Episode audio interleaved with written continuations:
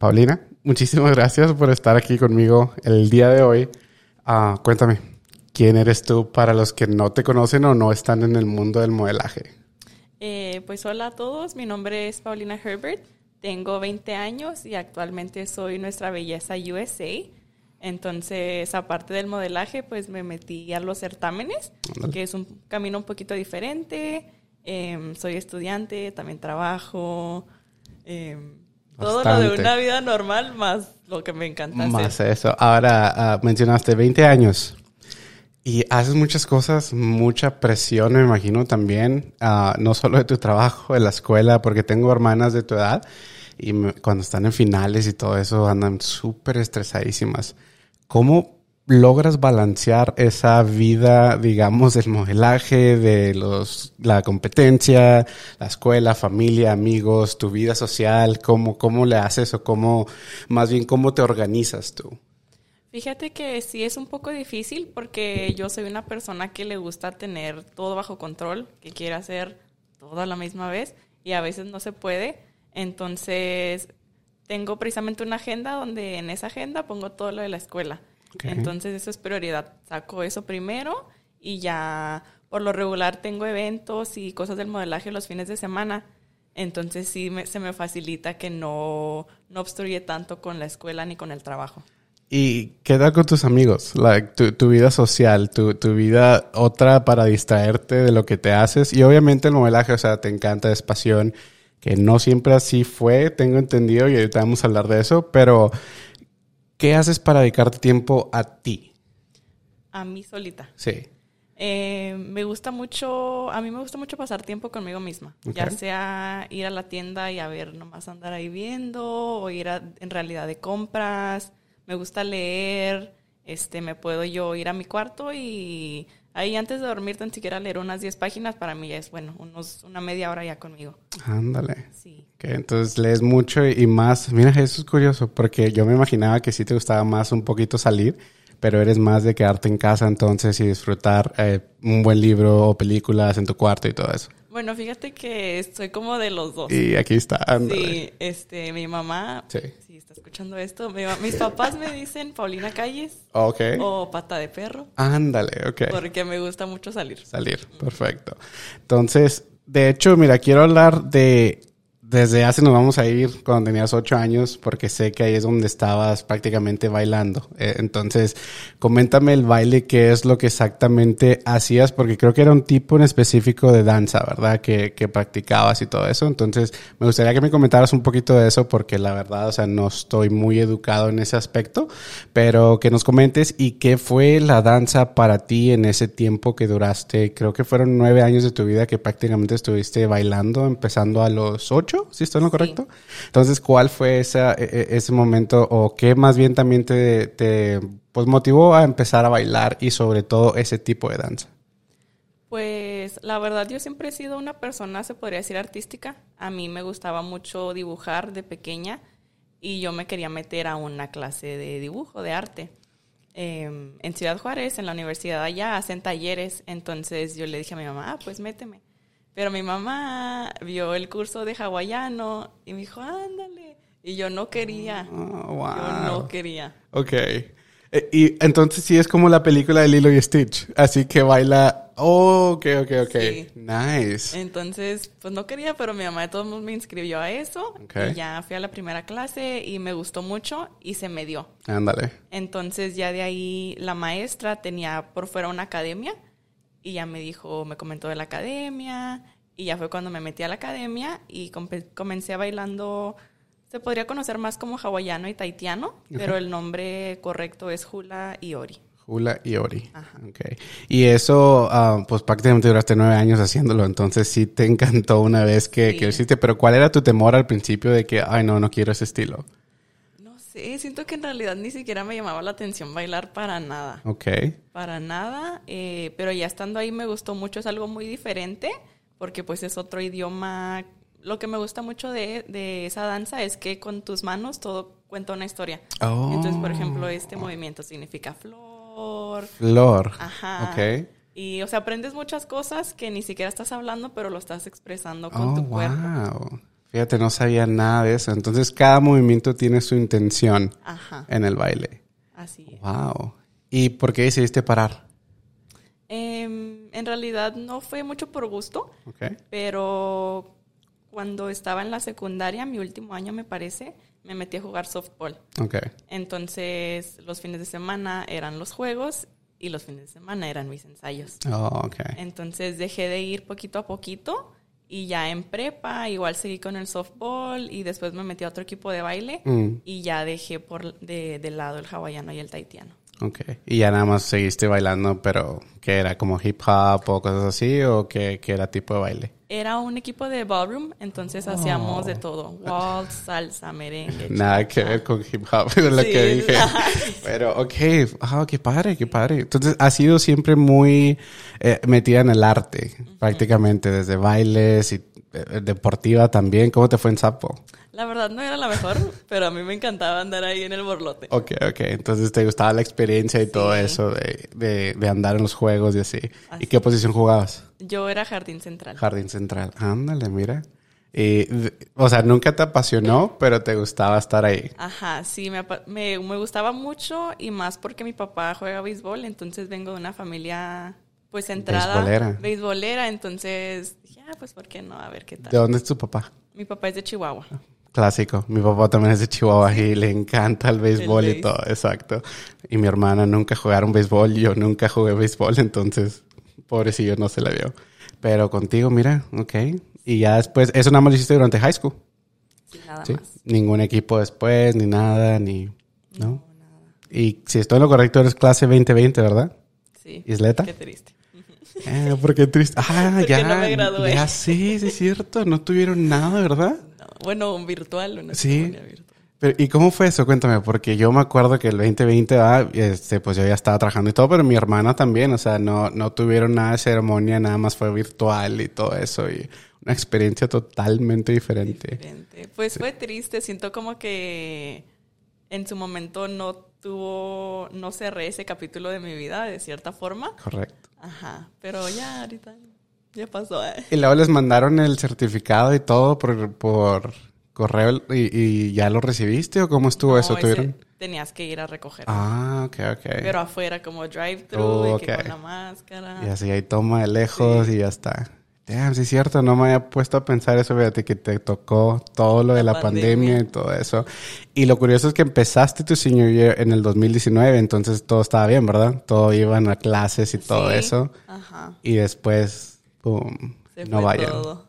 ¿Cómo fue ese cambio para ti, especialmente pues siendo prácticamente en high school, prepa y realmente cambió el mundo en el aspecto de que ya no podías tener contacto, bueno, virtual, pero así con tus amigos, maestros, o sea, fue, para mí fue un cambio porque era de ser tan social y estar fuera a estar nada más en casa. ¿Lo sufriste tú?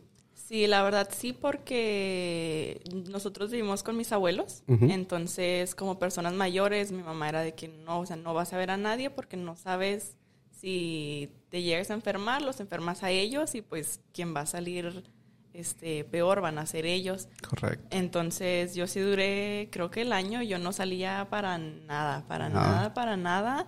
Em, a lo mejor familia de locos, ¿verdad? Pero nos quitábamos, mi mamá nos hacía que nos quitáramos los tenis al entrar. Ok. Este, cuando compraban mandado, todo lo lavaba y lo desinfectaba y entrabas y te echaba spray desinfectante. Fíjate, y ahorita yo sé que mi mamá va a ver esto, pero creo que eso es de, de la cultura hispana, del miedo de que vayamos, porque mi mamá igual. Yo seguí trabajando porque trabajo en teléfonos, entonces nosotros éramos una compañía que era supuestamente indispensable y sí estuvimos trabajando, pero cuando yo llegaba a la casa era de que me quitaba los zapatos, mi mamá me tenía un cambio ahí en la entrada, lo echaba a lavar de, de volada y era también el mandado, me acuerdo, o sea, llegábamos y todo, latas, se fuera latas, frutas, lo que sea, a lavarlo A y a desinfectarlo, secarlo y luego ya guardarlo. Fíjate cómo son las cosas. Sí, estuvo de otro extremo, la verdad. Sí, ahora en el aspecto mental, ¿te afectó a ti algo la, la pandemia? Porque yo sé que sobre todo muchos jóvenes durante ese periodo fue pues malo para ellos en el aspecto que depresión, ansiedad y todo eso. ¿Tú nunca sufriste algo así en, en- en la pandemia? Fíjate que no, y creo que gracias a Dios me, mi experiencia fue la, la contraria. Siento que es el estar encerrada como que me dio mucho a conocer de mí misma. Empecé, cuando, ahí en la pandemia fue cuando ya ves que estaba de moda TikTok, entonces yo lo descargué cuando al principio se de que no, ¿qué es eso? Ándale. Y lo descargué, empecé a subir videos, vi que me gustó estar, se podría decir, en el medio público.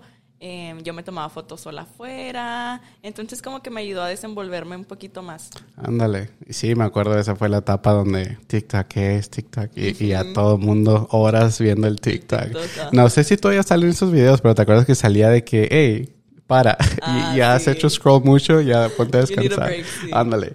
Oh, me acuerdo de esos. Pero sí, fíjate, también yo tuve, creo que la familia se unió más porque, por ejemplo, en mi casa vivimos, mis abuelos, mi abuela vive con nosotros y están mis hermanas, yo y mis papás. Entonces, durante la pandemia creo que fue un poquito más que nos unimos más y, y fue como que, ah, caray. Y precisamente todo surgió, por ejemplo, el podcast, esa idea surgió durante la pandemia fue que yo estaba viendo podcasts y me gustó y ordené el equipo y todo eso y pues ahorita estamos aquí, gracias a Dios.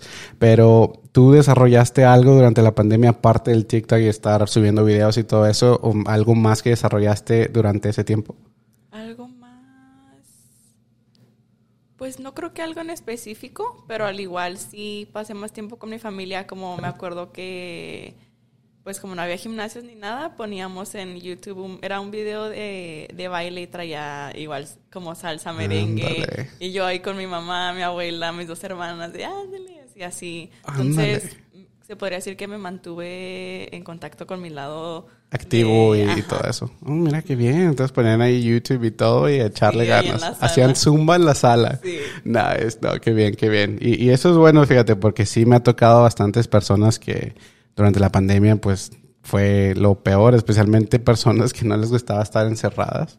Era, fue, fue lo peor. Pero coméntame de tu familia un poquito, Paulina. ¿Qué, qué es, primero, qué significa la familia para ti y qué ha sido tu familia para ti? Y ahorita vamos a hablar más de nuestra belleza y eh, nuestra belleza hispana y todo eso, pero ¿qué, qué ha sido ahorita a lo largo de tu corta carrera? ¿Qué ha sido tu familia para ti?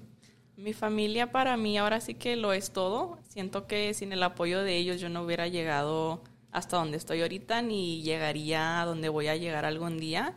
Eh, hemos pasado muchas cosas, entonces el ver cómo aún así pues seguimos luchando para salir adelante, en realidad me mostró el verdadero significado de lo que es una familia.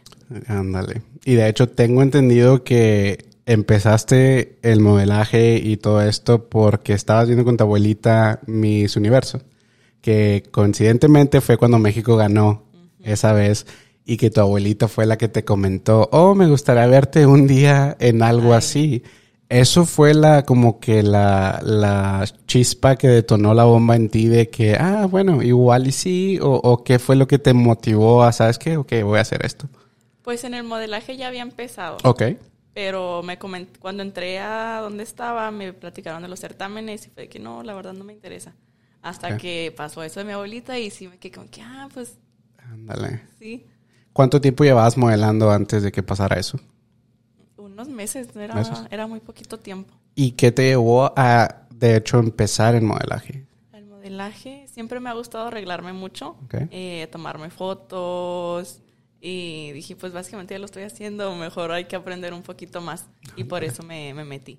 ¿Y te metiste a escuela o fue nada más empezaste con un fotógrafo y empezaste a tomar fotos? No, sí me metí a una agencia, se podría Agencia. decir. Ok, Ajá. perfecto. ¿Cuánto duraste en la agencia? En la agencia, la verdad no duré ni el año, me, No. me salí antes.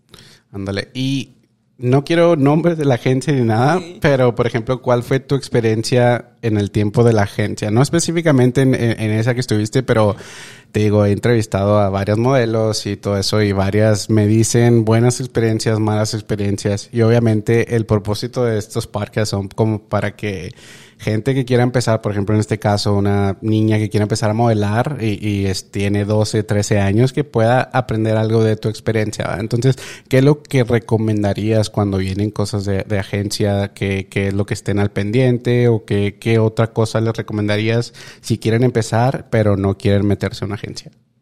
Em, yo les diría que para empezar uno no tiene que pagar por nada. Entonces, que no cometan ese error, porque se podría decir que es como medio fraude. Entonces, que estén alerta con las personas con las que se asocian y que siempre tengan como la supervivencia de alguien más. Porque pues uno nunca sabe en este medio que a veces pueden pasar cosas malas. Entonces sí les aconsejaría que nunca paguen por dar sus servicios, porque pues debería ser al revés. Exacto. Y que hagan su research en, con la gente con la que piensen trabajar. Y de hecho, uno de los miedos eh, de tu mamá era eso, ¿verdad? Que, que fuera algo, que pasara algo malo y todo eso. ¿Qué fue, ¿Qué fue la reacción de tu mamá cuando de hecho le dijiste, sabes qué, mamá, pues me quiero meter en una agencia? ¿Qué, qué, ¿Cuál fue su reacción? Ay, la verdad no le, no le pareció, pero si te soy honesta, no fue mucho que le pedí permiso. Ándale. O sea, que tú eres de las que más vale pedir perdón que permiso. Sí, porque yo ya tenía mi dinero ahorrado, yo no le pedí nada a mis papás. Ándale. Entonces dije, pues yo lo estoy haciendo sola. ¿Y, ¿Y cuántos años tenías en aquel entonces? Tenía, pues hace dos años, 18. Rebelde la niña. O sea, cumplió 18 y ándale, ya, yo tengo mi dinero y me pago.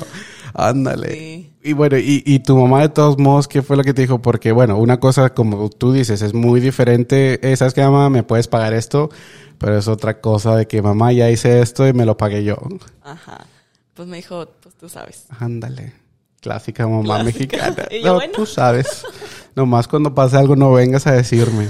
Sí. Ándale. Sí, la verdad no, No. no le parecía mucho al principio. Y ya cuando vio que te gustaba y, y- y, pues tenías, se puede decir, potencial e- en este mundo del modelaje, cambió su perspectiva. Fue de que, ah, ok, entonces, ¿sabes qué? ¿Te gusta? Vamos a apoyarte 100%. Sí, creo que, no sé si a lo mejor al principio pensaba que en realidad era como que, ay, nomás a ver qué. Oh, ok. Hasta que se dio cuenta, bueno, pues si le gusta, em, le contaba todo de que voy a hacer esto a tal hora con tal persona. Y ya se dio cuenta que pues no había, no corría ningún peligro ni nada. Como que su confianza fue creciendo un poco a poco. Ok. ¿Ella te llegó a acompañar a varias sesiones o no? No fue. Fíjate que no, al principio mi mamá no me empezó a acompañar a nada hasta que fue lo del certamen. Ok. Y de hecho fue como una piedrita en el camino, porque yo sí le llegué a decir de que mamá, pues es que yo te digo y parece que no, Oh. que no te importa, o sea, es no, esa vez sí me acuerdo que hasta me solté llorando. A ver, vamos, vamos a poner pausa en esto y vamos a hablar un poquito de eso. Entonces, porque creo que es importante, porque, y a mí me ha pasado con mi mamá, con mis hermanas, de que muchas veces ellos no entienden nuestros sueños, nuestras metas, y en veces tenemos que no forzarlos, pero tratarles de hacer ver nuestro punto de vista. Y, y sí he tenido en veces poquito, no peleas, pero conversaciones fuertes, se puede decir, con familiares de que no entienden qué es lo que quiero tratar de hacer. Pero, ¿qué fue esa experiencia con tu madre de, sabes qué? Siento que no me estás apoyando. Eh, pues como te digo, en lo de modelaje nunca, nunca fue ni a las pasarelas, cosa que yo entendía por un lado porque los boletos no eran baratos y pues mi familia pues tampoco es de dos personas. Exacto. Entonces, eso no me molestaba mucho. Pero ya cuando empecé lo del certamen, hubo ciertos eventos antes del certamen como para conocer a las chicas y así. Y había una noche de talento. Y yo les había comentado. Y ya se acercaba la fecha y le dije, oh, pues que no van a ir. Y era como que no iban a ir. Oh. Ajá, entonces sí le dije y me solté. Yo no soy una persona que muestra muchas emociones. Ok. Y no, ahí sí me solté llorando y le dije, mamá, pues es que es algo que me importa y parece que a ti te vale.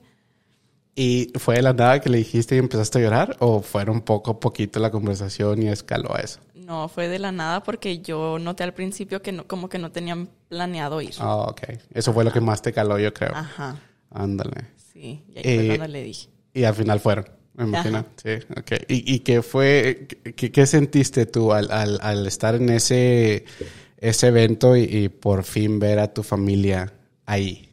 Pues se sintió muy bonito porque siempre ves a las muchachas con su familia en realidad. O sea, alguien siempre está ahí para verlas.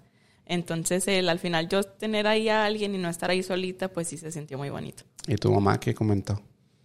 Porque me imagino que tu mamá nunca te había visto así, nunca te había visto en un, se puede ser, en un stage que se puede decir hablando y, y representando algo, o sea, y fue yo creo la primera vez que te vio hacer algo así, ¿no? Pues creo que se sintió más tipo en casa para ella porque esa noche era noche de talento. Ándale. Entonces yo bailé Hiciste el taitiano. baile, exacto. Y gané. Ándale, Y gané. ganaste. Ok, perfecto. Mira, ok, ok. Entonces ya fueron y ahora quiero retroceder un poquito al certamen, ¿verdad? Porque tengo entendido que, y tú lo mencionaste ahorita, o sea, no, no estabas interesada en esa parte de este negocio, ¿sí? Porque tengo entendido y yo sé, y lo he hablado antes en el podcast, que el modelaje tiene bastantes ramificaciones, ¿sí? Entonces tú no estabas interesada en certámenes, ¿verdad? No, para nada. ¿Y por qué te animaste a hacer ese? Que creo que tengo entendido que el primero fue nuestra belleza hispana, ¿verdad? Nuestra reina hispana. Reina hispana, perdón, sí. Ese fue el primero que hiciste. ¿Y por qué? Em, pues comenzó todo por el comentario de mi abuelita Ajá, y yo tenía planeado hacer otros, otro certamen, ok, pero la verdad los certámenes son un poco costosos exacto. y se salía de mi presupuesto. Ok, Entonces dije, no, eso pues se cancela, no, no había conseguido patrocinadores ni nada. Y mi hermana este, andaba buscando un vestido de noche. Entonces hay una boutique aquí que se llama Samara Couture. eh, y ahí había un, un flyer de este, el certamen de nuestra reina hispana. Y ya me lo mandó y ya se me acomodaba más a mi presupuesto. Ok. Y por eso entré a ese. ¿Y ellos te patrocinaron? No, No, ahí sí. fue- Ahí sí me pagué todo yo solita. Ándale, ok. Y ahí ya empezaste. Y ahí empecé. ¿Cuál fue tu primera experiencia al llegar? Porque tengo entendido, porque mi prima este, participó, Valerie Gunn, no sé si la conozcas, no sé, sí. Ella participó también en ese mismo certamen, creo que tú participaste. Entonces me contaba que era una experiencia totalmente ah, diferente a cualquier otro tipo de modelaje, por ejemplo, en su caso, de que ella tuvo y era de que no, ensayo, ensayo, esto, esto, el otro, y coreografías, y hacer esto, caminar y todo, y, y me dijo que hasta cierto punto era súper estresante. ¿Cuál fue tu experiencia? Mi primera impresión eh, en una junta que tuvimos, yo me sentí muy intimidada. Porque pues ves a muchas muchachas y dije, yo no sé nada, nada de esto, o sea, ¿qué ando haciendo aquí? Eh, entonces sí como que me dio un poquito de miedo al principio, pero ya después al ir a las demás prácticas, a, a empezar a conocer las muchachas, pues ya te da este otro tipo de ambiente, como que ya se siente más, no sé cómo explicarlo, o sea, ya más en confianza, ya no te sientes tan tímida. Entonces ya después cambió, pero al principio sí me sentía intimidada. Ahora, tengo entendido que vamos a hablar un poquito de tus amistades en cuanto entraste, de Araceli. ¿Sí? Sí, Ella fue, creo que una de las primeras con las que conectaste en el certamen, ¿verdad? ¿Y fue en ese certamen prácticamente? Sí. ¿Y cómo fue esa conexión? ¿Qué pasó? ¿Las dos estaban así como que sacadas de onda o qué? ¿Y, y terminaron hablando? ¿O qué fue lo que sucedió? De hecho, fue en la primera junta que tuvimos. Yo llegué y Araceli ya estaba ahí. Y Araceli ya había hecho certámenes en el pasado. Y ella es una persona en inglés, la podría describir como bubbly. Ok. En español no sé muy bien cómo, pero Sí. ella es así, le vale todo. Sí, ándale. Entonces, cuando ya llegué, creo que nos hicieron sentarnos y ella me dijo, vente amiga. Y ya me senté con ella y me empezó a sacar plática Ándale. y de ahí surgió la amistad. Y de ahí conectaron y, y todo. Y tengo entendido que ella acaba de ganar, ¿verdad? Sí. ¿Y cómo te sientes? Porque sé que tú estuviste ahí, fuiste como un tipo coach prácticamente Sí. para ella y todo eso. ¿Qué fue ese sentimiento ver de que, una, pues amistad, dos, que la preparaste y, y tres, pues que prácticamente ella hizo lo que aprendió de ti y ganó? Se sintió muy gratificante porque la verdad en la categoría de mes pues estaban, se podría decir que puras amigas mías. Oh, ok. Entonces yo no podía decir de que, ay, yo quiero que gane ella porque mi corazón estaba dividido entre todas. Pero lo está diciendo ahorita. Ujú. No, no se crean, no se crean. Pero bueno, y, y ya llegó, porque me imagino que es un, un sistema donde se van eliminando y quedan que las top five o cómo es ese proceso. Sí, depende de cuántas muchachas sean. Ya después de que es cada sección del certamen, al final quedan este, ciertas finalistas y luego ya responden su pregunta final y ya de ahí se, se decide quién gana. Ahora, ¿a Araceli fue la única que le ayudaste en ese aspecto o también ayudaste a otras chavas? Dentro de ese certamen, de esa categoría nada más a Araceli. Ok. De teens ayudé a una teen que se llama, que se llama Esmeralda. Y de MS ayudé a Lucía. Y miento de mes también ayudé a Eileen. Ok. Entonces sí fueron como unas cuatro muchachas dentro de ese certamen. Pero entonces esa categoría que ganó Araceli nada más fue ella. Sí. ¿Qué sentiste cuando la viste en finalistas? No, bien feliz. Sí. Muy, muy feliz. Como dices tú, aparte de la amistad y todo, fueron muchos sentimientos en Encontrados. conjunto. Ajá. Y ella prácticamente ganó lo que tú habías ganado, entonces tú pasaste la corona. Sí. Ándale, entonces fue un poquito más especial. Sí. Nice. Ok, y vamos a hablar un poquito más de Araceli, pero vamos a regresarnos a, a, a tu, a tu experiencia. ¿va? Fue el primer certamen que concursaste y fue el primero y ganaste, Sí. ¿correcto? Correcto. Sí. ¿Te esperabas ganar? Porque también, antes de que contestes, me di cuenta que realmente no te preparaste para ese primer certamen. No tuviste ni coaches, hiciste prácticamente dijiste, ¿sabes qué? Voy y si gano, gano. Si no, pues está bien. Pero, ¿esperabas llegar así y ganar? La verdad, sí. Ok, Y es un sentimiento.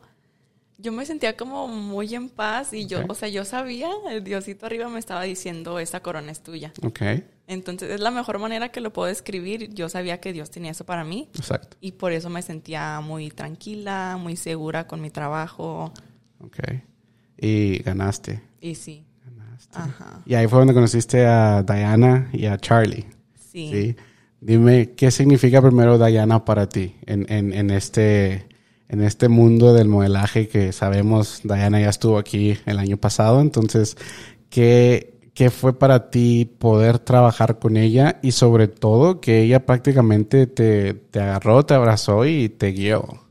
Sí, la verdad que Diana es como una segunda mamá dentro de esta industria porque pues yo empecé con ella, crecí con ella, crecí demasiado, me enseñó muchas cosas, consejos, ella misma siendo pues reina de belleza tenía mucho que compartir conmigo y más allá de estar dentro de la, de la industria siempre se sintió em, como ese rol de mamá porque siempre estuvo ahí para mí, fuera relacionado al certamen o no. Ok, ok.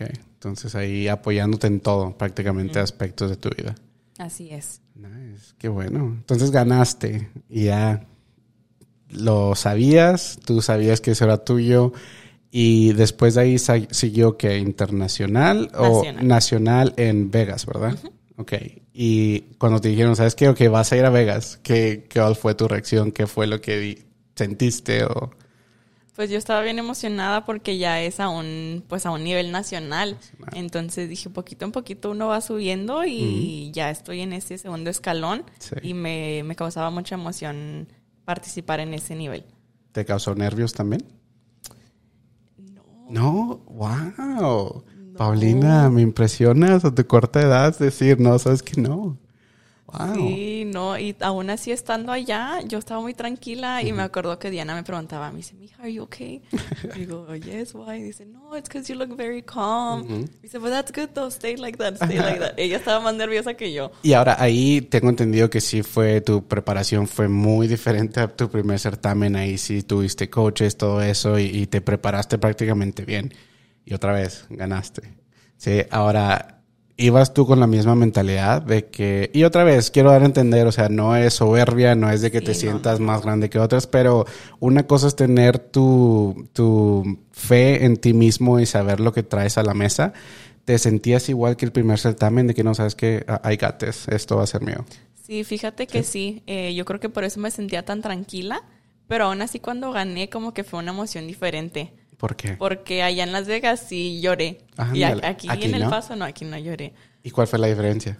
No sé, o sea, porque me sentía igual así de confiada y con mi fe en Dios, pero como que se sintió que, ok, todo lo que has trabajado desde el año pasado, todo lo que has crecido desde ese primer certamen, aquí está, aquí está esa corona. Está dando frutos. Y ganaste. Wow. Y gané. Y vi en tu Instagram que ustedes, y digo ustedes porque me he fijado que varias personas que han ganado el certamen se toman una foto en la cama con la corona y, y, eh, ¿cuál es el nombre en español? Se podría decir. De, de, ¿Del certamen? eh, eso, ajá. Ese es- O de la banda. Sí, la banda. Sí. Ok, la banda. Entonces, sí, se, se toman una foto así. ¿Tú quisiste hacer esa foto o ya traías en mente, sabes que si gano voy a hacer esto? Eh, pues que es de ley, si ganas es de Ándale, ley hacer eso. Si So, no, eso no es cuenta. algo. Oh, ok, es oficial, sí, lo Es haces oficial. así. Nice, ok. Entonces fue eso la foto y creo que ya después de que te bajó el shock o que ya te asentaste de que gané, Al siguiente día, ¿qué, ¿qué es lo que pasaba por tu mente? Al siguiente día, ¿qué hice? Ah, de hecho, al siguiente día me junté con mi directora, eh, que en realidad fue la vez que tuve más oportunidad de platicar con ella. Ella es una conductora de Telemundo Las Vegas. Ok. Entonces, como que ya se sintió más oficial, más real, de que, ok, aquí estoy con Leti. Ahí sí estaba un poquito nerviosa, la sí, verdad. ahí sí. Sí. Ahí sí. ¿Y fuiste a las instalaciones de Telemundo Vegas? Eh, para la junta, no. No, ok. Pero sí fue parte como del recorrido que nos dieron ir a Telemundo. Ok, ok. ¿Y qué sentiste cuando, porque, o sea, mencionaste, hay poquitos nervios, ya hay todo un poquito más oficial, pero ¿cuándo te cayó el 20 de que, sabes que estoy subiendo súper rápido en esto? Porque, otra vez, conozco modelos que se han tardado dos, tres certámenes en ganar, se han tenido que ir a otro estado a ganar y, y varias cosas así. Entonces tú, prácticamente a tu primer todo, o sea, has, has ganado. Entonces, ¿cuándo te cayó el 20 de que, wow, sabes que hay algo? Creo que fue entre pláticas con pues otras compañeras, porque una específicamente me decía, no, que yo ya llevo seis y nomás agarro primera finalista. Y yo, pues no pasa nada, o sea, tu tiempo va a llegar, porque yo soy fiel creyente que en tu tiempo, o sea, cuando Dios quiere, Dios te lo va a poner. Exacto. Y si Dios dice que todavía no te toca, pues todavía no te toca. Exacto. ¿Y por qué piensas que Dios te puso estas oportunidades y estos momentos, especialmente durante esos momentos? Siento que porque tengo planes a futuro, todavía dentro de la misma industria. Ok. Entonces creo que fue para enseñarme cómo es el camino, para ver qué es lo que necesito para llegar al nivel que quiero Ok. y en realidad pues ir creciendo para pues lograr lo que me gustaría. Muy bien. Y ahora, antes de hablar de internacional, este, quiero hablar de las oportunidades que se te fueron abriendo al ganar los dos certámenes, este, y las oportunidades aquí locales, pero también todos los eventos que hiciste tú, de, porque de hecho nos encontramos en un evento que era, creo que de, de carros y era un evento, no me acuerdo el nombre. De Lulus Foundation. Ese, Lulus Foundation, sí, exacto. Y nos vimos ahí también. Yo era el fotógrafo Sí. de, de ese evento. Y, pero eso es uno de los que yo te vi, de los varios que has estado. Y de hecho, de esto lo hablé con Diana también, de que no se te impone a ti hacer ciertas cosas, sino que prácticamente ustedes, la que es la, prácticamente la que sostiene la banda, es que tiene que hacer su nombre y tiene que buscar oportunidades y. Obviamente yo tengo que entendido que igual en veces te hablan de que hoy vamos a tener este evento, quieres venir y todo eso, pero sé que te gusta ayudar, sé que te gusta estar ahí. Entonces, ¿cuál fue ese sentimiento al, al poder hacerlo, pero representar ahora algo? Pues muy especial porque siento que El Paso no es una ciudad que suele destacar a lo mejor a un nivel tan grande y si sí, lamentablemente siento que nuestra misma comunidad no le da la atención que, que pues requiere porque pues es una cosa grande. Entonces el poder ser la persona que pues que pudo traer cierto título aquí a nuestra ciudad, pues fue muy especial para mí poder destacar de esa manera. En, en Vegas había de, de todo parte de Texas o fue de, bueno, es nacional, so me imagino que todo Estados Unidos. En Las Vegas Ajá. había, me parece que cuatro o cinco este, países. Ok. Porque, no estoy mintiendo a estados, porque era el nacional. Am, habían pasado tres años de que ese certamen no se hacía por la pandemia. Oh, ok, ok. Entonces, el, el número de participantes sí, pues redujo. Entonces había, estaba Nevada, Texas, me parece que Tennessee y. México en mi categoría. Ándale. Ajá. Entonces, cuando ganaste fue cuando ahí eres Texas. Oh, sí, ok. Ajá, fui representando a Texas. Ah, ok, ok. Entonces, por ejemplo, y- perdón por las preguntas, ¿verdad? pero quiero entender un poquito más de los certámenes. Entonces, por ejemplo, si alguien hubiera ganado de Nevada, entonces se convierte en Miss Nevada. Ajá. Ah, Ok, perfecto. Entonces, Sí. como tú ibas representando a Texas, ¿y eso fue por el certamen que ganaste aquí? Sí, Ok, ok. Entonces, fue el escaloncito. ok, entonces así es como vas subiendo y vas llegando así a los certámenes y todo eso. Ahora, me comentaste que la presión, obviamente tú no la sentiste del local al nacional, pero sí notaste tú, por ejemplo, el ambiente diferente a cuando llegaste ahí y las coreografías y las prácticas y todo eso a lo que fue aquí en El Paso. No, sí, ¿Sí? fue drástico. ¿Y cuál fue el cambio? Am, muchas horas, muchas horas que se le mete al baile, a los patrones de las pasarelas. Ya con más muchachas, pues es más complicado. No te miento, pero yo creo que un día practicamos como unas nueve horas Wow. seguidas en tacones. Oh, no.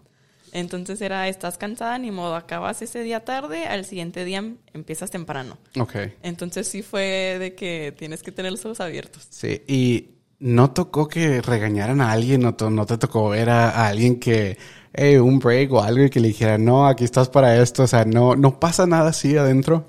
Fíjate que no. Ok. En la organización en la que estoy yo, nunca me ha, me ha tocado escuchar gritos, regaños, que es algo que me gusta porque siento que los certámenes deberían ser para empoderar a las mujeres y no para estarte pues dando de caída. Exacto. Entonces, en ese aspecto no, pero sí de repente de que, ay, ya, un descansito. Y bueno, ándale, pues quítenselos unos 10 minutos, a tomar agua. Entonces y- son flexibles. Sí. Ok, ok, nice. ¿Y por cuánto tiempo practican antes del certamen? Estuve ya, me parece que yo, yo llegué el jueves, tuvimos orientación y headshots el viernes, orientación, headshots, y luego fue cuando fuimos a Telemundo, volvimos a cenar, y luego el sábado em, fue cuando practicamos, creo, practicamos, ya ni- hasta perdí la noción del tiempo, pero practicamos y hubo entrevistas, y luego ya después fue el día del certamen.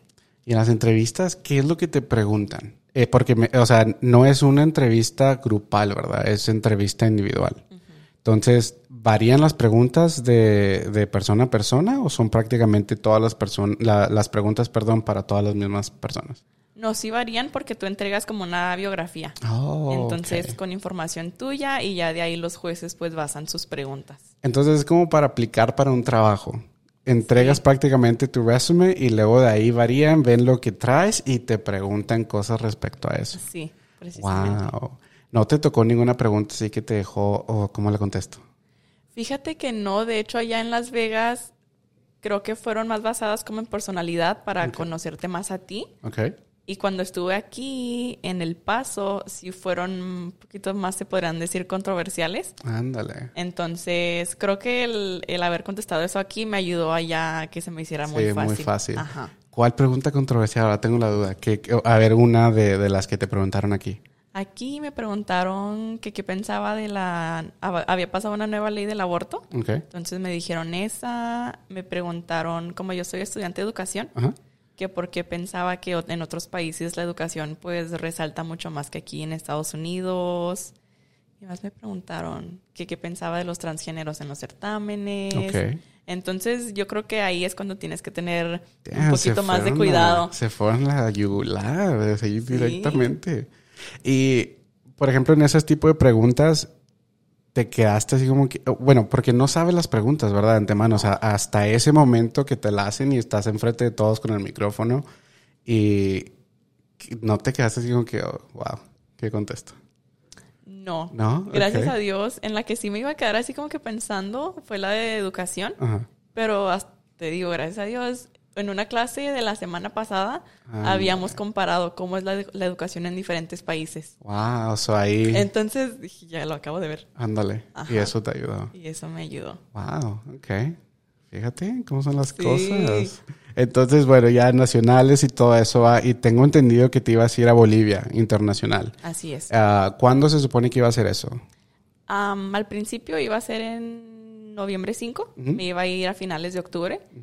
Pero por problemas que hubo en Bolivia con el gobierno, hubo un paro y se cambió al 4 de febrero. Ok. Entonces me hubiera tenido que ir como el 20 de enero. 20 de enero. Pero tengo entendido que decidiste no ir. Sí. ¿Sí? ¿Eso fue por cuestiones personales, por cuestiones de la escuela, por cuestiones de que ya no querías ir a ese nivel por lo pronto? ¿O qué fue lo que te inclinó a decir, no, sabes que no? Creo que fue un poquito de todo. Ok. Em, en ese tiempo estaba muy estresada con la escuela, este, batallando con una clase, entonces ya eso y tenía un, un peso muy fuerte en mí, la escuela. Y luego que fue el cambio de fechas, dije, ok, el otro semestre ya voy a estar completamente en persona, porque este pasado se me facilitaba porque tenía nada más una clase en persona. Las Ah, demás ok. eran en línea y híbridas. Entonces yo ya tenía el permiso de mis maestros y todo. Entonces ya con el cambio dije es a principio del semestre, todas son en persona, Es diferente. es diferente. Entonces ya la pensé por ese lado y la verdad también como que mi salud mental no estaba al 100% Ok. y dije no quiero ir y hacer las cosas a medias. Y déjame toco base en eso de tu salud mental. ¿Por qué crees que no estaba ahí? O sea, es por, y obviamente si son cosas personales, no espero que las comentes aquí, pero ¿crees que eso se debió a la presión que estabas tú y también la presión en decidir de que voy, me quedo, qué hago, la escuela, la familia? ¿Crees que eso influyó mucho? Sí, Sí. la verdad sí me sentía muy, muy presionada y por eso me costó hacer la decisión. Pero en cuanto la hice, la verdad sí fue un peso menos. Sí. ¿Y Paulina con quién habló para tomar esa decisión? ¿Con quién fue la primera persona que hablaste de que, sabes que estoy pensando en no ir? Le comenté a mi mejor amiga Ok. y ella me dijo, es que si no te sientes lista y si te está causando tanto estrés, está bien, o sea, no, no tienes, como te digo yo, todo quiero hacer.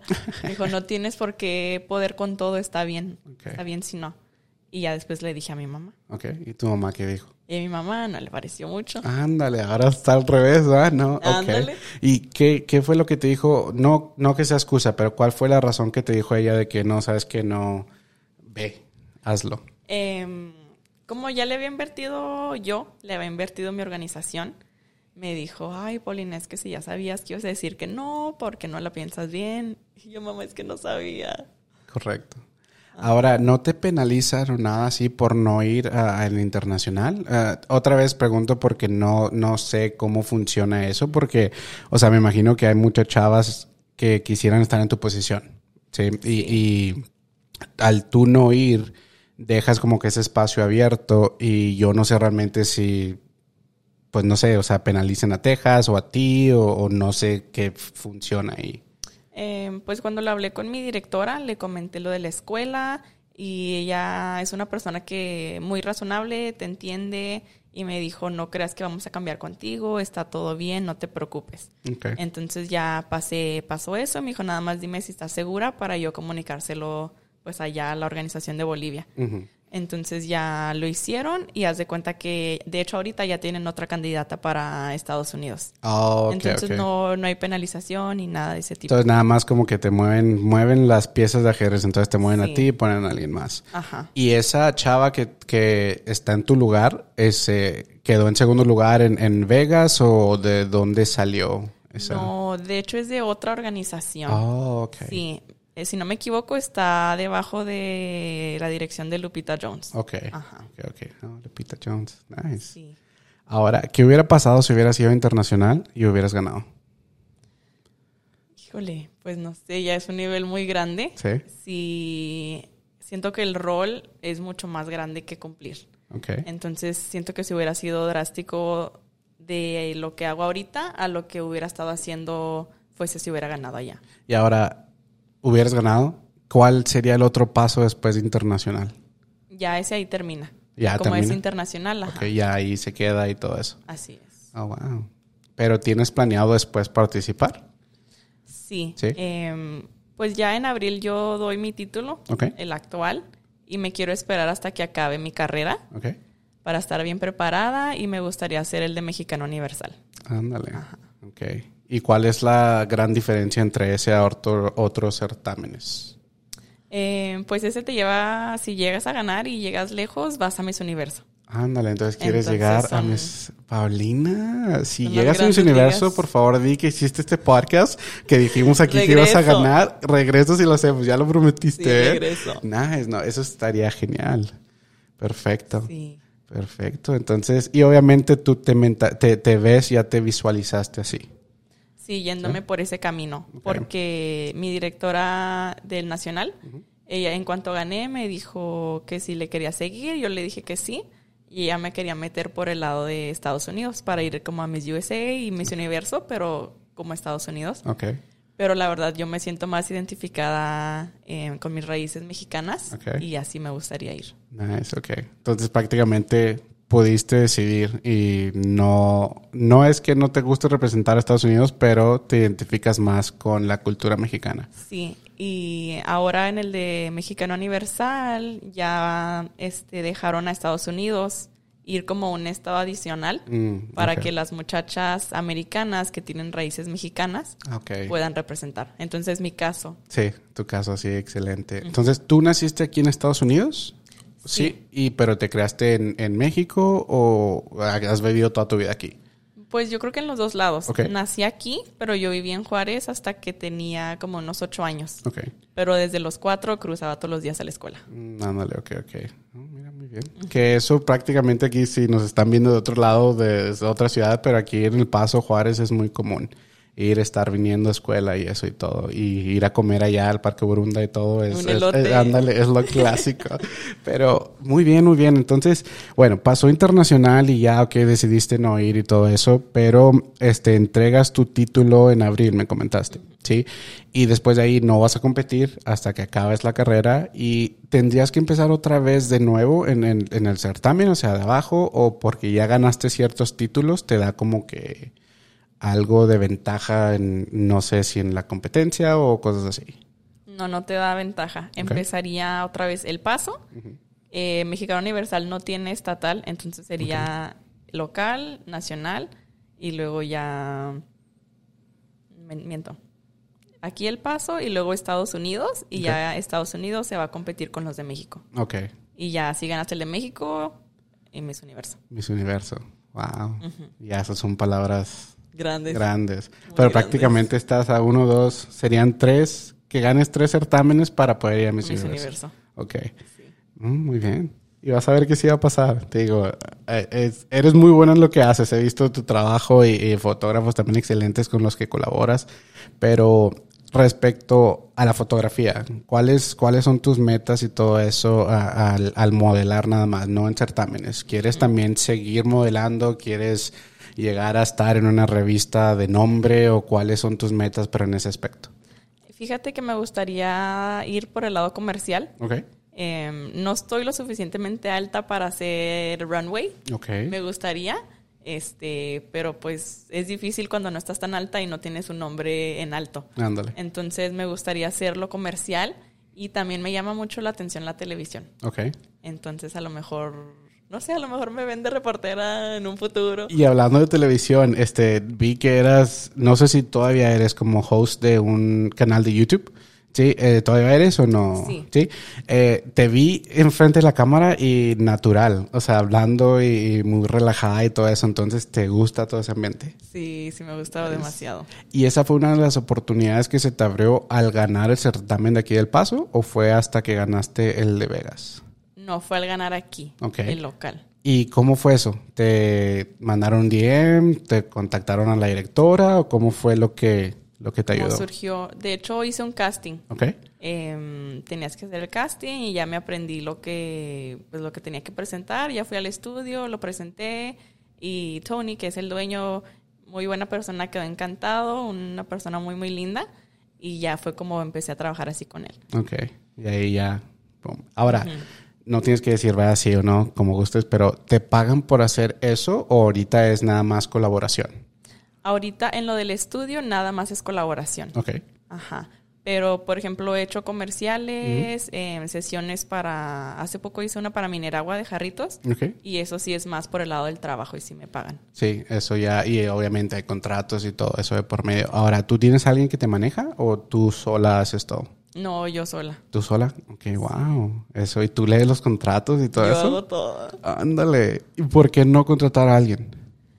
Eh, no sé, siento que ahorita, aunque a veces sí digo, ay, está pasando mucho y necesito Sí. ayuda, pero creo que aún lo puedo manejar. Todavía no estoy en el nivel que digas, no puedo, necesito ayuda. Ok, ok. Entonces ahorita estás a gusto con tú, Sí. los contratos y todo eso.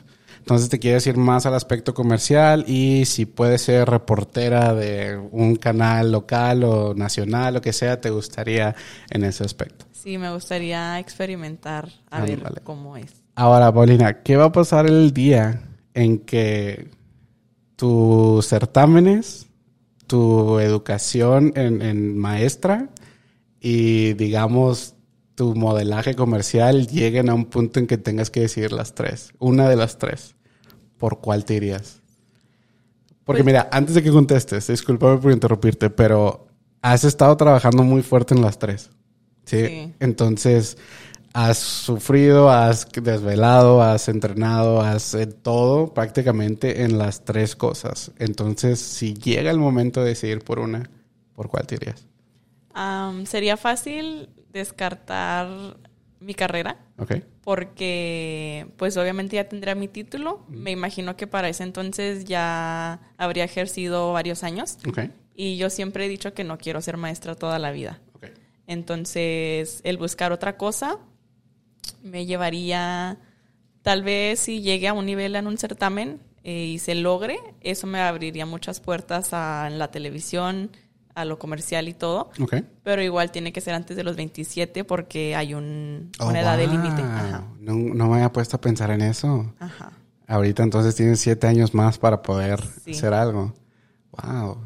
Pero entonces dejarías tú tu carrera y te dedicarías 100% a eso. Sí. Wow. ¿Y por qué a los 27? ¿Por qué crees que es esa edad? Am, pues no sé, de hecho es un tema controversial porque también no debería estar casada, no tener hijos, Wow. cosa que recientemente cambió. Ok. Entonces, me parece que para el año que entra ya se va a poder tener este mujeres casadas con hijos y- o hasta embarazadas, Ok. pero la, la edad límite sigue siendo la misma. Sigue siendo 27. Wow, esa es una edad muy, muy rara. Bueno, no rara, pero en el aspecto de que, ¿por qué no 30? si me entiendes, a 27. Wow, entonces ahora ya van a dejar que tengas familia o puedes estar casada también, ¿no? Obviamente. Sí. pero 27 es la edad. Eso sigue. Sí. Ahora, ahorita que tocaste el tema de familia, hijos y todos, eh, ¿qué, ¿qué es tus metas cuando es en esa situación? O sea, ¿quieres dedicarte 100% a lo que estás haciendo ahorita y poner tu familia, eh, cuando digo tu familia en el aspecto tuyo de casarte, hijos y todo eso, en espera a ver si puedes hacer esto o si llega, llega y, y también al mismo tiempo? Em, creo que me esperaría. Ahorita, si te soy sincera, ahorita no me veo con hijos, eh, tal vez en pareja, pero no me veo así con una familia grande. Entonces, sí sería de que más mis sueños, porque no quiero llegar a viejita y decir, ay, no hice esto, o arrepentirme de algo. Entonces sería enfocarme en lo que estoy haciendo ahorita, y ver a dónde llego, y ya si después se me da la oportunidad y sale un príncipe azul y tengo una familia, pues bueno, ¿verdad? Y es lo que te iba a preguntar, ¿algún príncipe azul ahorita? No, No, para nada. para nada. ¿Cómo? Nunca he tenido novio. Déjate comparto eso. Nunca. ¿Quién quiere ser el primero? Ah, ¿Verdad? Pero, ¿y, ¿y por qué? Porque, bueno, o sea, me imagino, y discúlpame, estoy haciendo multitas, pero te prometo que vale la pena. Am, ¿Nunca te has enfocado en tener novio? ¿O ¿Nunca te has enfocado o buscado en tener novio o algo? ¿O los que han llegado dicen, no, no, no es mi estilo? ¿O por qué otra vez? O sea, eres prácticamente una figura pública. ¿Te conocen? ¿Cuántos seguidores tienes en Instagram ahorita?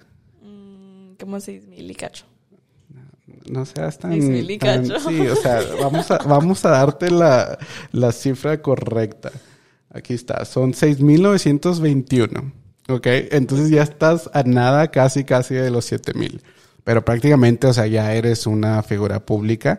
Y me imagino que, o sea, tus fotos están increíbles, te ves genial. No hay ningún chavo que te mande un DM de que, hey, hola, te invito a un café o cosas así. Pues sí hay, Ok. pero a veces o no se da. Me pasa más bien que no se da. Ok. La persona que a mí me interesa no se da, no funciona, entonces pues nu- nunca he llegado al, al nivel de, ah, es mi novio. Ok, pero si has llegado a salir. Sí. Ah, ok, entonces se ha salido dates y todo eso, pero nunca se ha dado de que... Oficial. Oficial. Sí. Wow, ¿y no presentas a esos chavos a tu familia? No. ¿No? Lo vas a presentar hasta que sea oficial. Sí. sí. Y a ver, vamos a ver, a ver, chavos. ¿Qué es lo que requiere un chavo para poder ser tu novio? ¿Cuáles son, ¿Qué es lo que estás buscando? Eh, yo busco una persona que tenga metas, que quiera crecer en la vida, eh, ya sea trabajo, estudio. No, no soy muy picky de que ahí tiene que ser doctor o no, nada de eso, pero que sí este, vea futuro y pues vea por su bien, que sea centrado en su familia, porque pues así soy yo, entonces me gustaría estar con alguien que tenga los mismos valores. Ok. Muy bien, muy bien. ¿Y edad? Que sea tu misma edad, dos años más grande, o no sé si quieras más chicos, o... Eh, pues yo creo que a mi edad está bien, unos años de diferencia no me molestarían, pero no, la verdad no soy, no me, ¿cómo se puede decir? No me llama mucho la atención así la gente muy mayor. Ok, Entonces, perfecto. dentro de mi rango. Ok. ¿Y no pasa que en las reuniones familiares no te preguntan las tías? ¿Y el novio, mija? No, sí, mi abuelita ya me trae que, Ándale, ya. que Y ya sí. 20 y cero novio. Ándale, mija, no te conozco novio, ya son 20 y Sí. ándale. ¿No sientes la presión hispana y, y de la cultura mexicana de eso?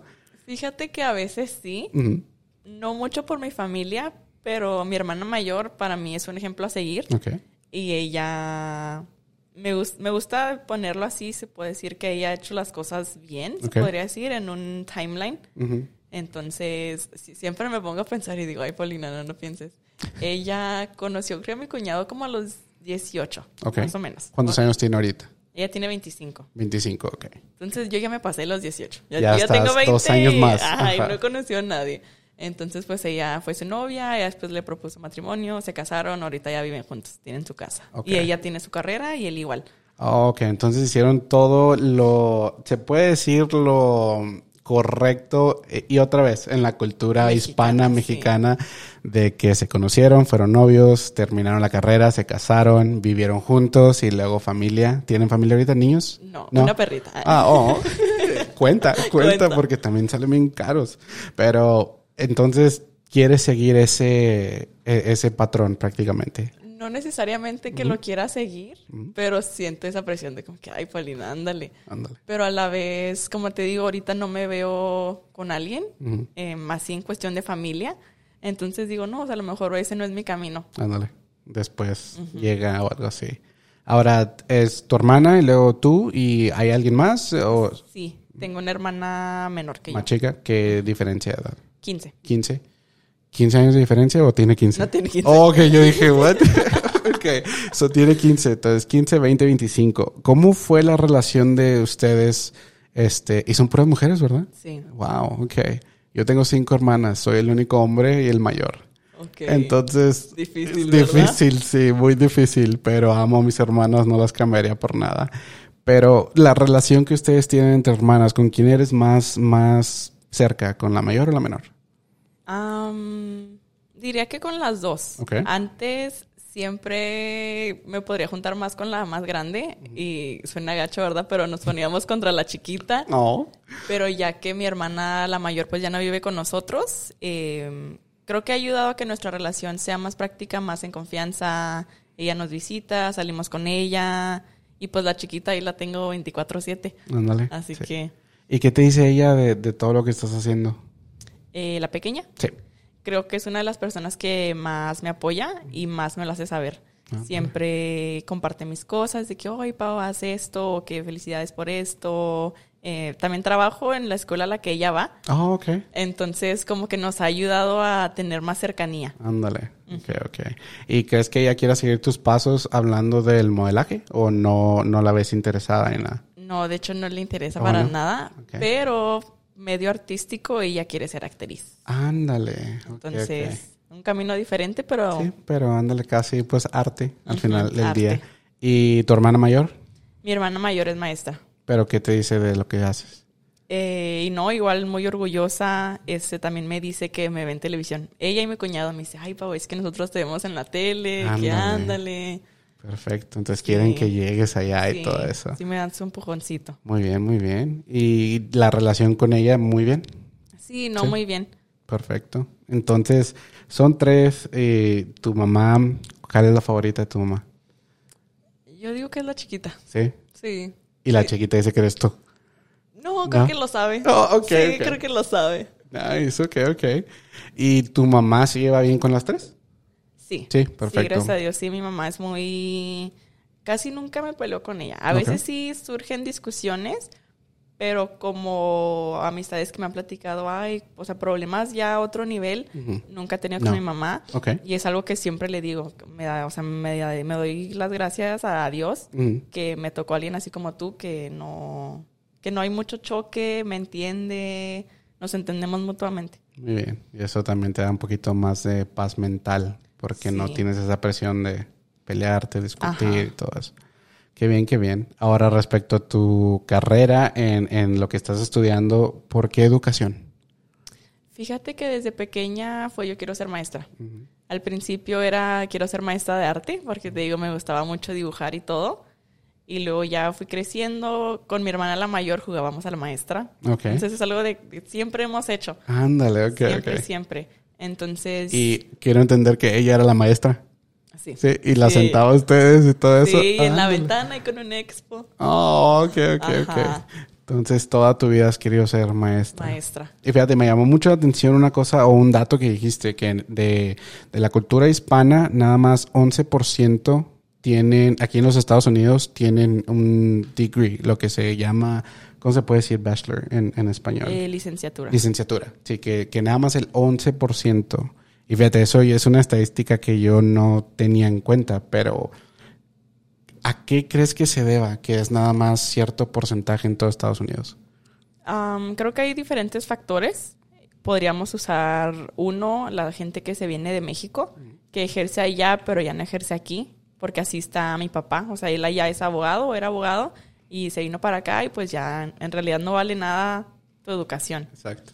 También siento que es a veces el dinero. Eh, muchas veces hay chavos, no sé, de prepa, que a lo mejor su familia no puede por sí mismos y les están ayudando económicamente. Y ahí la educación pues la descuidan y pierden la prioridad en esa área. Correcto, así es. ¿Y crees que ya en estos tiempos hay un poquito más de apoyo a la comunidad hispana respecto a becas, respecto a escuelas, a programas y todo eso? Siento que sí hay más apoyo, pero lamentablemente he visto que a lo mejor los chavos no tienen ese interés o no tienen como que ese drive para ver más allá en su educación. Porque como te digo, trabajo en una prepa y a veces como que, ay, mis, yo ni voy a ir al colegio y yo no. Oh, o sea, ya traen esa mentalidad. Ya traen esa mentalidad y muchas veces es triste, pero viene desde casa, donde la familia no, desde pequeños no les inculcan eso Exacto. y pues ellos no, en realidad no le ven importancia. No es prioridad Ajá. en la vida de ellos. Wow. Y pues obviamente tú puedes hablar con ellos y todo, pero pues no puedes forzarlos, ¿verdad? Pero no sientes como que un tipo de impotencia al no, a- a- al ver que ya desde esa edad están como que, no, mis, yo me gradúo y ya, Ya. trabajo. Sí, no, sí. O sea, impotencia porque son las generaciones del futuro. Exacto. Y pues uno esperaría que para que haya un cambio aquí en la comunidad, pues es, eh, son ellos en los que tenemos que estar poniéndoles el ojo, motivándolos. Y a veces esa motivación no está ahí para ellos. Correcto.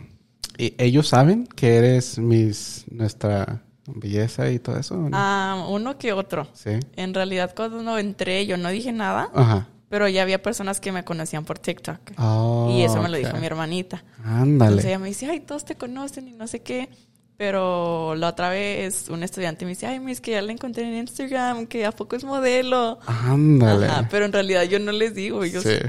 Y- ellos chismosos. Ándale, y que te hizo sentir eso de que, oh, shoot, ya me están reconociendo, ya están viendo mi modelaje y todo eso. Em, pues nada, eh, siento que a lo mejor así me la llevo muy padre con todos, la verdad, por lo regular. Em, pero a lo mejor digo, bueno, a lo mejor sabiendo que hago eso, me hacen caso, se pueden hacer la tarea. Ándale. Y no. Espero que sea un factor que ayude, Sí. pero pues depende, te digo, a veces no quieren hacer nada. Oh, no, y es, es prepa, ¿va? Dijiste. Sí, es Oh, prepa. están en la misma, están en esa edad de que rebeldes Ajá. y todo eso. Sí. Wow. ¿Cuánto llevas trabajando ahí? Llevo como desde septiembre, poquito. ¿Septiembre? Ok, ok, perfecto. Poquito. Y pues bueno, o sea, te gusta la educación y todo eso, pero ¿dónde te ves tú, Paulina, digamos, en cinco años y en diez años? En cinco años, 25, pues ya ahora sí, carrera terminada, em, ejerciendo.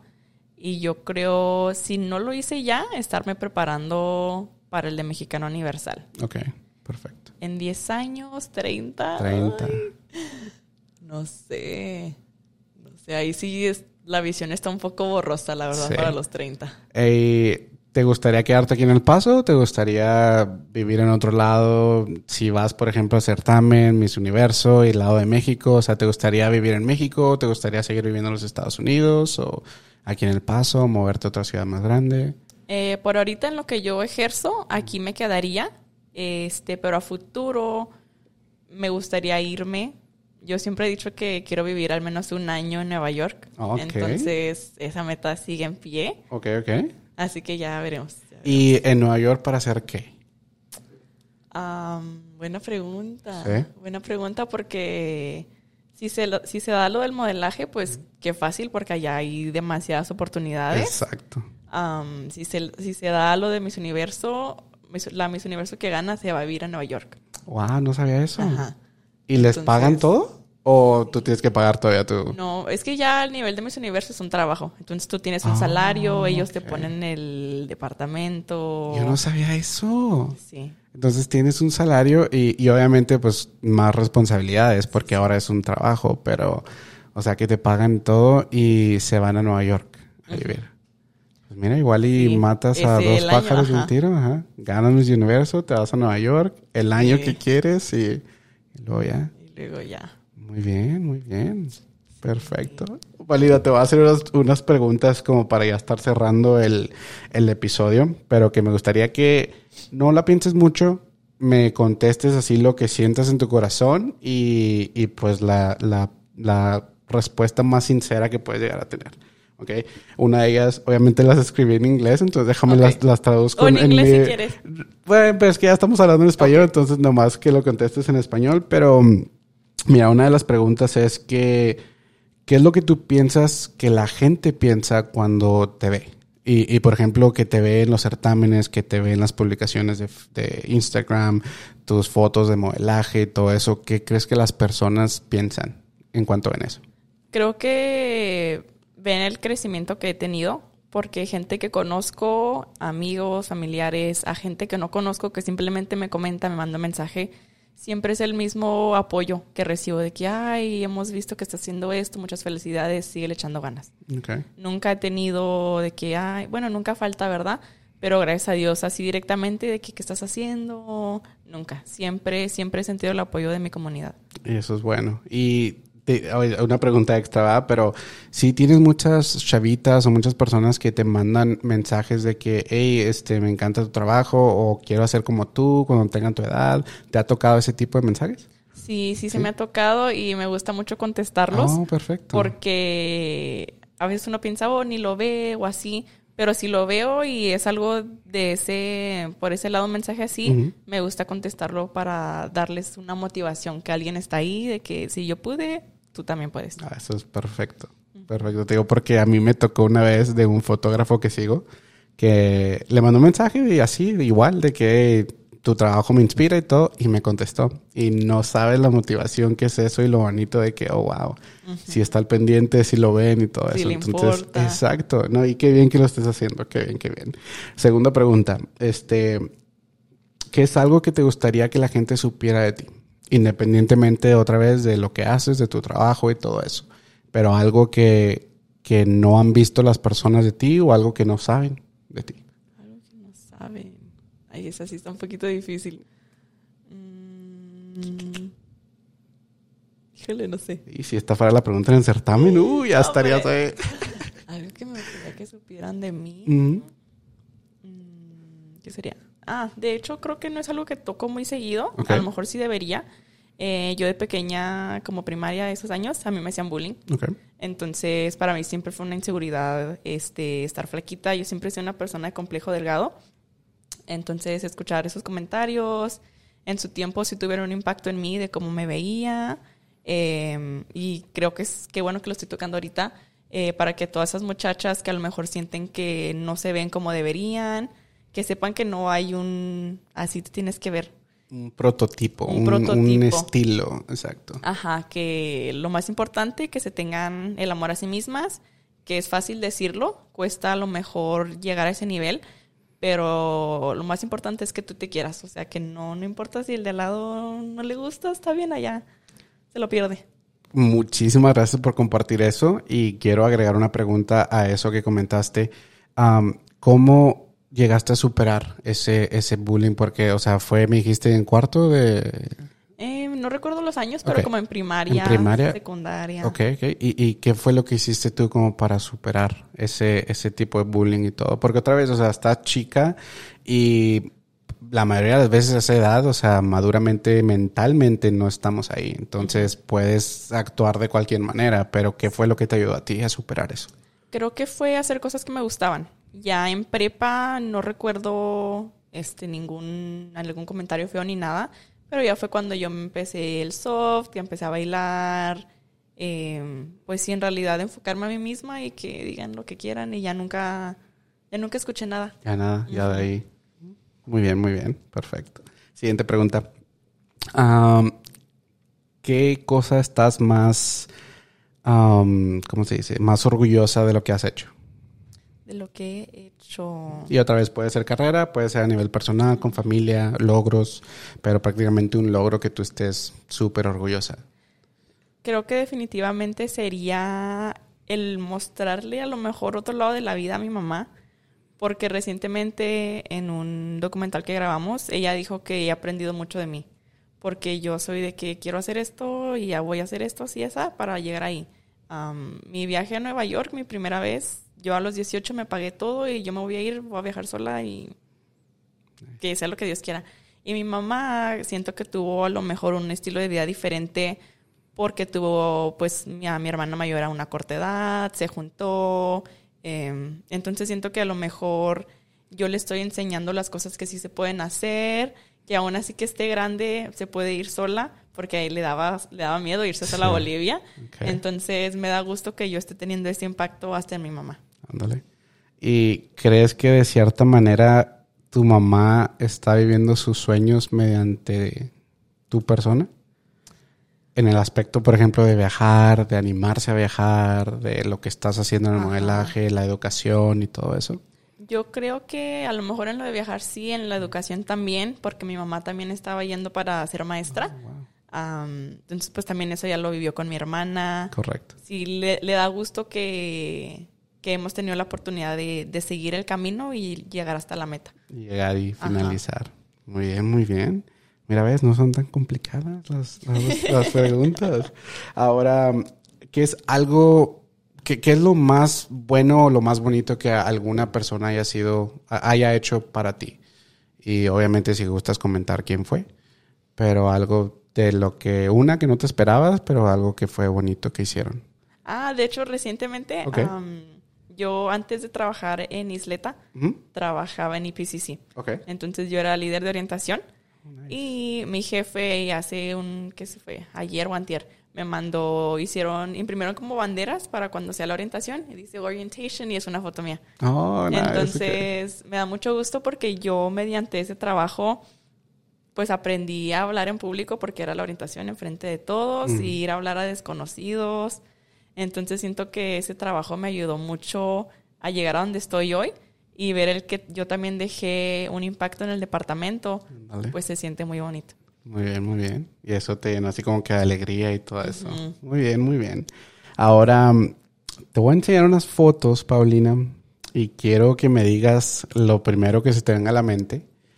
Y en esta foto en especial, en la primera que te voy a enseñar, este, es de una niña chiquita que me gustaría saber qué, qué le, le quieres dar como consejo y, y, pues no sé, o sea, palabras de motivación o algo así. Y obviamente pues voy a mostrar las, las, las fotos, ¿ok? Pero esta es la primera.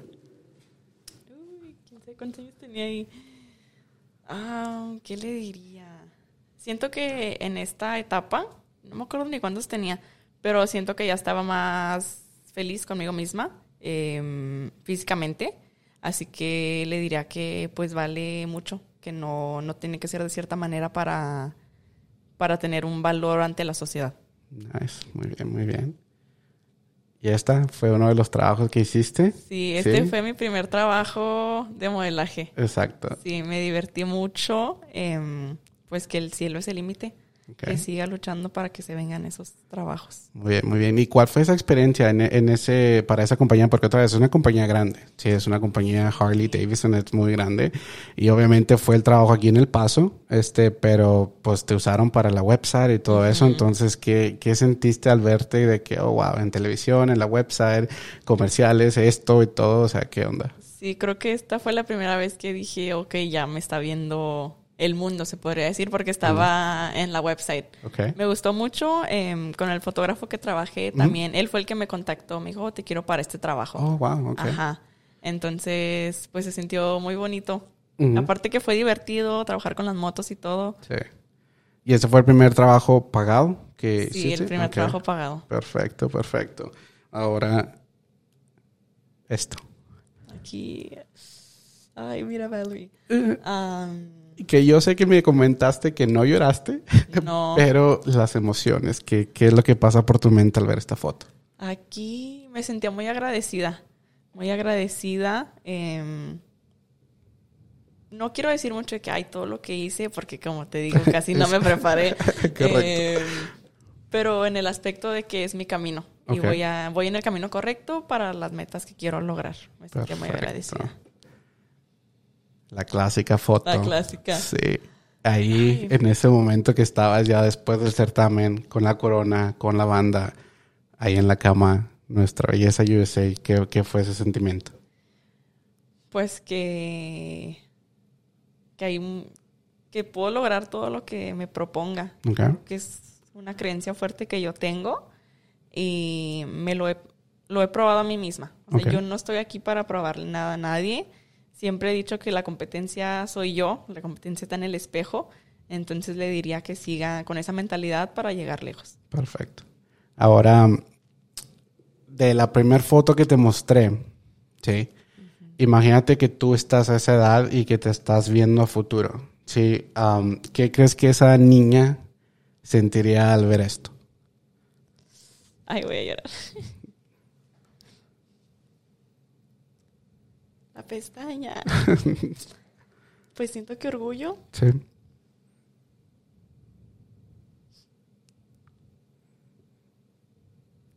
Porque como te digo, no siempre he estado al 100 con la persona que yo era. Y ver lo lejos que he llegado y lo mucho que me quiero actualmente, lo mucho que me respeto, este, pues es de admirar esa, esa línea de crecimiento. Paulina, me vas a llorar también. Pero me da mucho gusto. No lloro, ¿eh? ¿Verdad? Pero me da mucho gusto, Paulina, que, que te veas así y, y el porte y el, el, lo que reflejas en las fotos y todo es impresionante. Sí, y al verte aquí siendo nada más tú, Paulina, y relajada y, hablando y llorando, este, me encanta que tengas esas, esas, no son personalidades, pero que muestres la seriedad cuando estás modelando y todo eso, pero quiero que si algo ustedes van a agarrar de este podcast es que vean que eres una persona común y corriente con bajas, altas y, y pues que, que, estás también luchando por hacer un nombre, por hacer una carrera y todo eso y pues a tu corta edad, Paulina, te quiero decir que has logrado bastante. Bastante y que le sigas echando ganas porque te digo, no paras y me encanta que tengas sueños como mis universo y todo eso. Y, está bien. Y fíjate, lo curioso es que yo hice un episodio de un podcast de que, que los sueños tienen que ser fuertes y que los sueños tienen que ser que den miedo para que tú misma los hagas. Entonces tú misma proponerte a eso, excelente. Ahora, Paulina, para cerrar, déjame ver nomás, déjame lo encuentro aquí. Por favor, gente que está escuchando esto, viendo esto, denme chance. Pero te voy a mostrar algo, ¿sí? Y nada más, pues que comentes o si quieres decir algo respecto a eso, ¿ok? No sé si para esto igual y te quieras quitar un poquito los audífonos porque creo que no está conectada el iPad. ¿Es un video? Sí, ¿ok? Pero ahí va. Hello, hello, Pao. I hope you are doing great. Once you find this video, mamas, I am making this video for you to tell you how much I love you and how much I appreciate our friendship. You are more than just a friend to me. You are like a sister to me. Te quiero mucho, mucho, mucho. I thank God each and every day for you. You mean the world to me. You are such a beautiful person inside and out. Thank you so much for letting me be a part of your life, your family, you know, making lots and lots of memories together. You are going to succeed in life. Trust me. You are shining each and every day, and you will change life in a positive way. You empower lots of women, you inspire lots of women, and you're doing amazing things. I love you so, so much. Thank you for everything. I really, really appreciate you. Y besos. Bendiciones. Te quiero. Ay. Muchas gracias, Araceli. Tú sabes que nuestra amistad no, no se compara a la relación que tenemos y que sepas que yo también te quiero mucho y que te sigo apoyando y que te sigo ver creciendo en todo lo que tú te propongas. Muy bien, muy bien. Paulina, otra vez, no, bueno, yo creo que sí sabes el impacto que estás haciendo.